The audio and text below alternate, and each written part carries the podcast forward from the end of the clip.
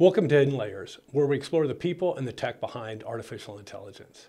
I'm your host, Ron Green, and I'm excited to be joined today by Dr. Jonathan Mugan. We're going to discuss some of the significant advances made in robotics recently. Dr. Mugan is a research scientist at DeUmbra, an artificial intelligence company based in Austin, Texas. He earned his PhD from the University of Texas at Austin, where his thesis focused on how a robot can awaken in a world and learn about its surroundings in a manner similar to that of a human child. His research primarily centers on empowering robots to independently construct models from their surroundings. Dr. Mugan is also the author of The Curiosity Cycle Preparing Your Child for the Ongoing Technological Explosion, a book for parents to help their children build curiosity by building models of their environment.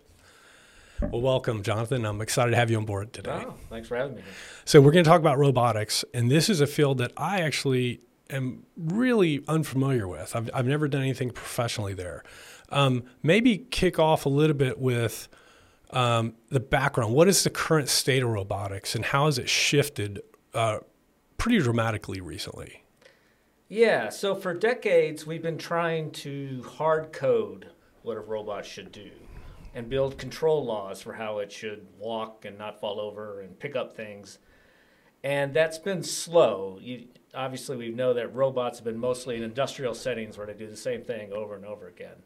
And we've had a hard time putting in the subconscious intelligence they need to be able to act just like we do without ever thinking about it. But there's been a big shift recently, as we've seen in the last 10 years with natural language processing and image processing and video processing. All these deep learning neural network type stuff are now trying, are starting to make their way into the robotics world. And we're now starting to see some significant progress in robotics. So, so robotics, it sounds like you know yet another area. You mentioned computer vision and natural language processing, where these deep lear- learning techniques are starting to dominate. Um, are is the is the deep learning technique within robotics? Is it like what part of the process is it involved in? Is it the core modeling software? That drives the robot? Is it or is it also involved in the training? Like, what is maybe, maybe build a foundation for us here? Yeah. So, um, one about 20 years ago, I used to work with a professor, and he joked that uh, robotics was a silly thing to be in because all you had to do was have it pick up a pen, and you could earn a PhD. and and and we. And the reason that was so interesting is because for us, we don't even have to think about that. That's, right. But for a robot, you had to like program in all of these different joints, and we don't even realize how hard it is. And you got to pick the which grip you're going to use, and your hand signal, and then your hand shape, and then you have to not crush the thing when you pick it up. Like all these things have to happen, and it's actually really hard.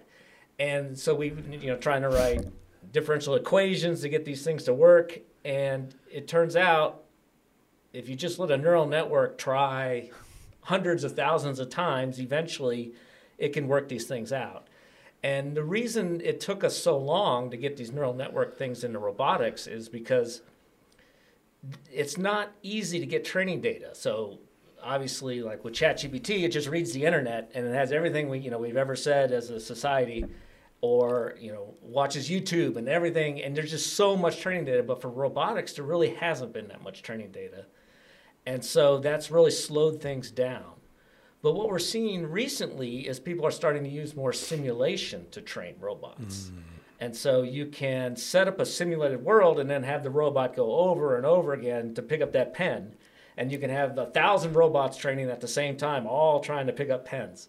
And eventually, then it eventually learns to pick up a pen. I want to double back on the training uh, a little bit. Mm-hmm. So, in these simulated environments, where do you think that's headed over maybe the next five years?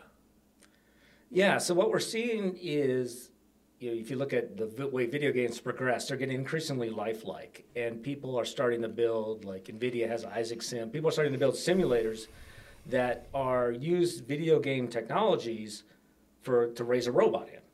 So you could and uh, you could have a robot live in a living room, it, tell it to move chairs around, pick up objects, and you can have it have this varied experience that is the kind of experience human children have growing up. Uh, we don't have mothers in there, or parents, or fathers, or caregivers, but um, and so you can give it this wide range of experience and that allows us to go past kind of what we've been talking about so far which has mostly been about skills. I keep doing this to mimic the right. pick up the skill. Right. So there's much more that robots need to know. They need to know situational awareness. They need to know that uh, you know, people like waters in, in cups. They don't like it when the water is knocked over. You know they need to know all of these things. They need to know where do the dishes go when you clean up the house and all this stuff. And so to teach them all the stuff, people are building simulated homes with simulated stuff in it. Uh, and and all right, this that's just fascinating. I've never heard about this at all. So, within these simulated environments, the the the graphics are real enough now that you can take the the just the raw computer graphics as input, and it's close enough to the real world to simulate it. That's one mm-hmm. critical piece. What what are the robots doing in these environments? Are they are they given specific tasks? Are they just kind of walking around and and, and watching? How, how's how's the training work? Yeah, so they're given tasks. Their one task is put things back. So it's supposed to like go in and note where objects are. Like like put things back after they've been moved around in a random way. They saw it before, right. and now they have to get it back to that before state. Right. Okay. Yep. And you can give a task like, you know, make a cup of coffee.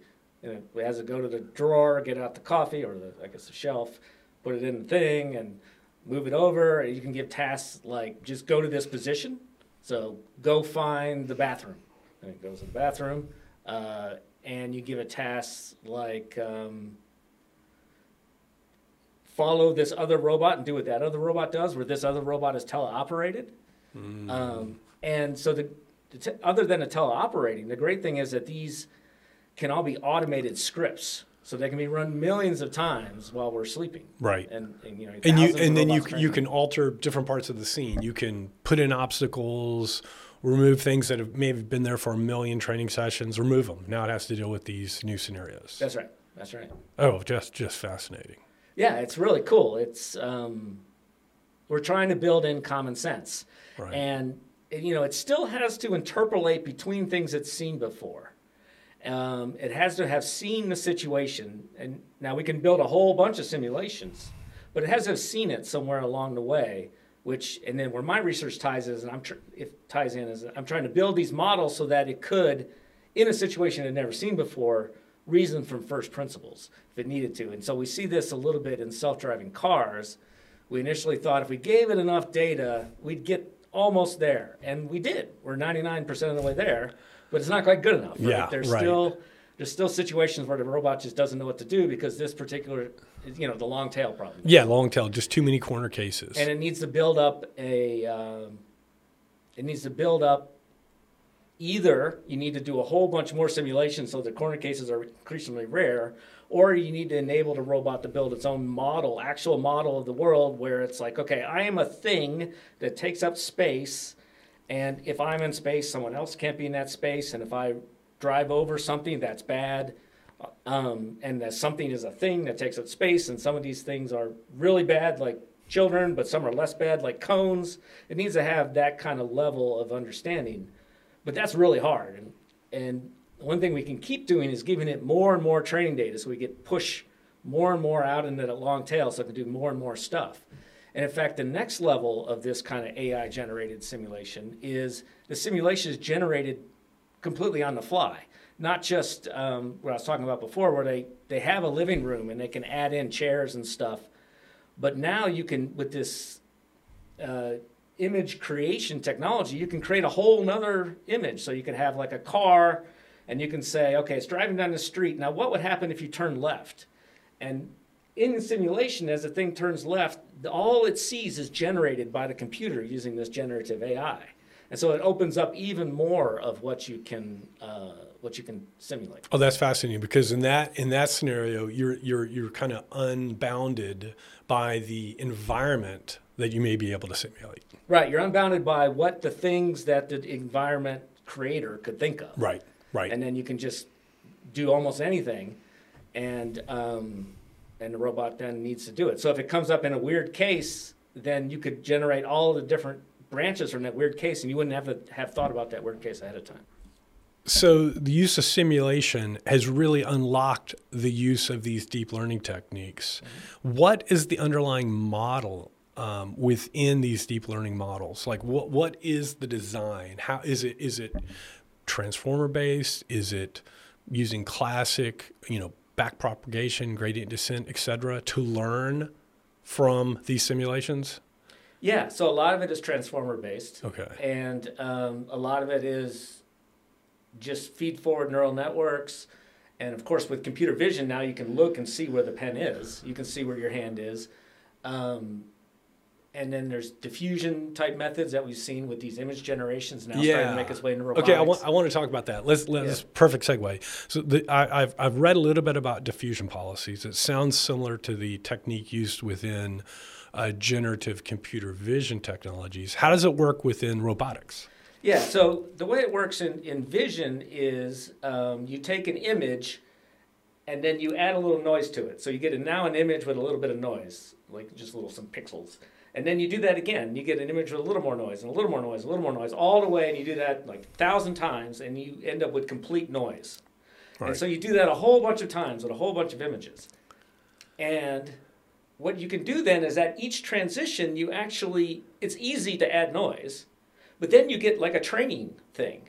You get a training record. And so you say, oh, now I can learn how to denoise from anywhere. So right, each of those steps. each of those steps. And so you, you basically learn a model, and then with some conditioning, you can say what kind of image you want. That can start with pure noise and end up with images.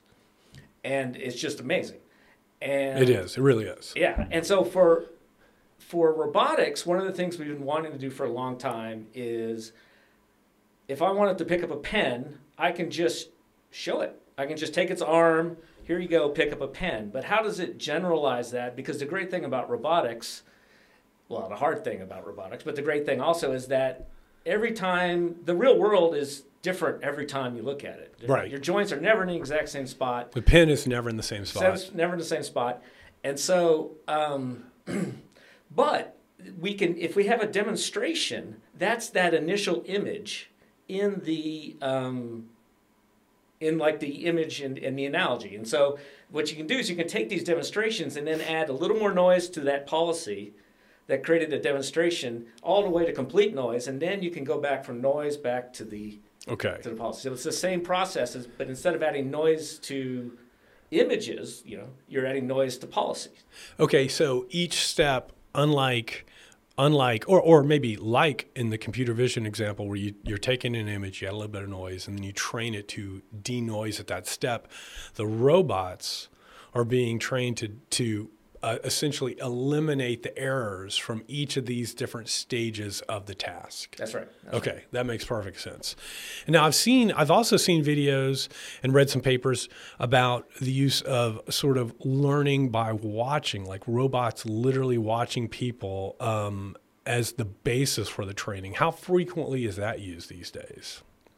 It's used some. Um, there's uh, Google just came out with uh, RTX, which basically they had a bunch of different labs around the world generate a whole bunch of training data, and they were able to take that training data in different robot formats, similar enough that you still could use it together, and then just hand it in over to like a neural network transformer type thing, and then with all this training data, the robot can then sift through that and learn how to do the right stuff.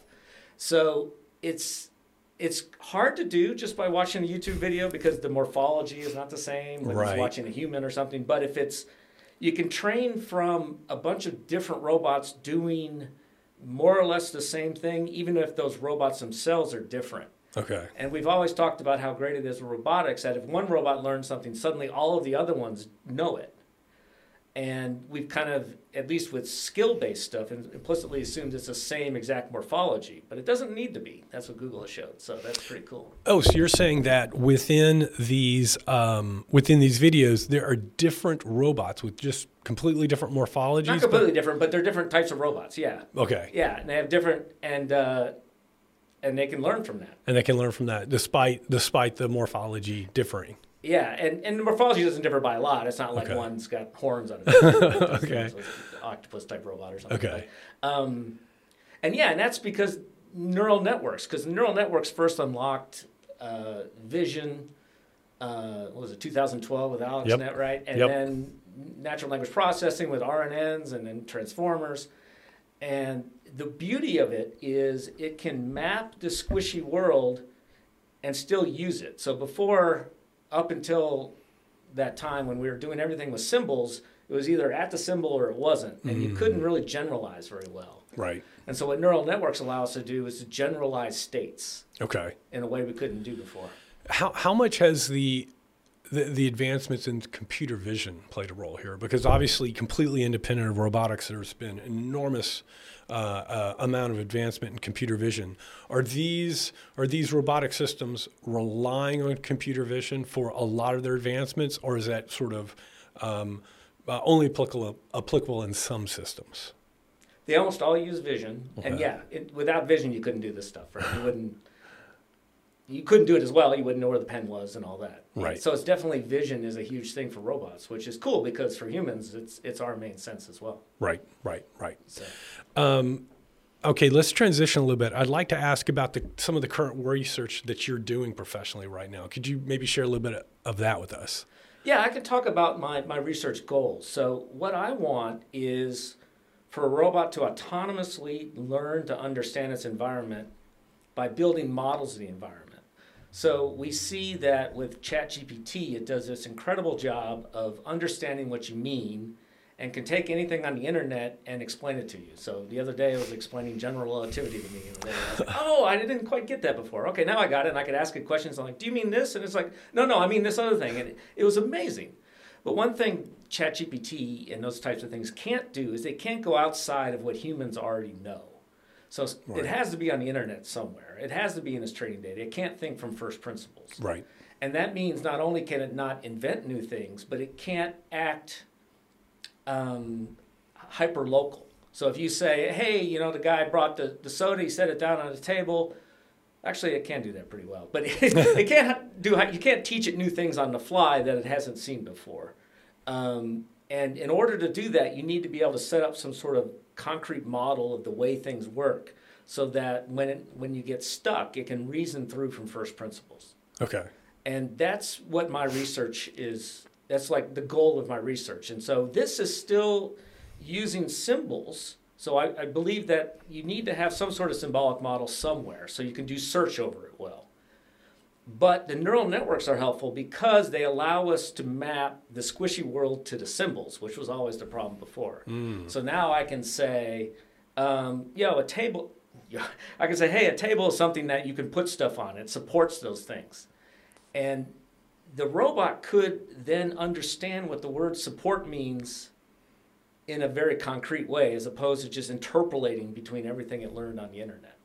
I've, I've never heard it put quite like that. So the use of um, these sort of deep learning models allow you to more easily access or um, model the outside world symbolically because they, they handle that fuzzy mapping. Is that what you're That's saying? right. hmm Yep. Okay, um, you're you, you've talked. Uh, I've seen you give talks about the importance of sort of humanoid robotics. Um, let's talk about that for a little bit. Why why are humanoid robotic uh, morphology so important? Yeah, so that's important because everything around us is built for us. And so if it's going to work with us in the kitchen, if it's going to work in the in buildings, we, you know, it needs to go upstairs, take elevators, all these things. It needs the human morphology. And the, the reason human morphology has been so hard is because we're so unstable. We just stand on these two feet. And, you know, when we walk, it's really, they, they found that we're not, we're doing something, we're doing controlled falling. So as we take a step forward, we're not, at no point is our balance totally set. We're actually falling forward.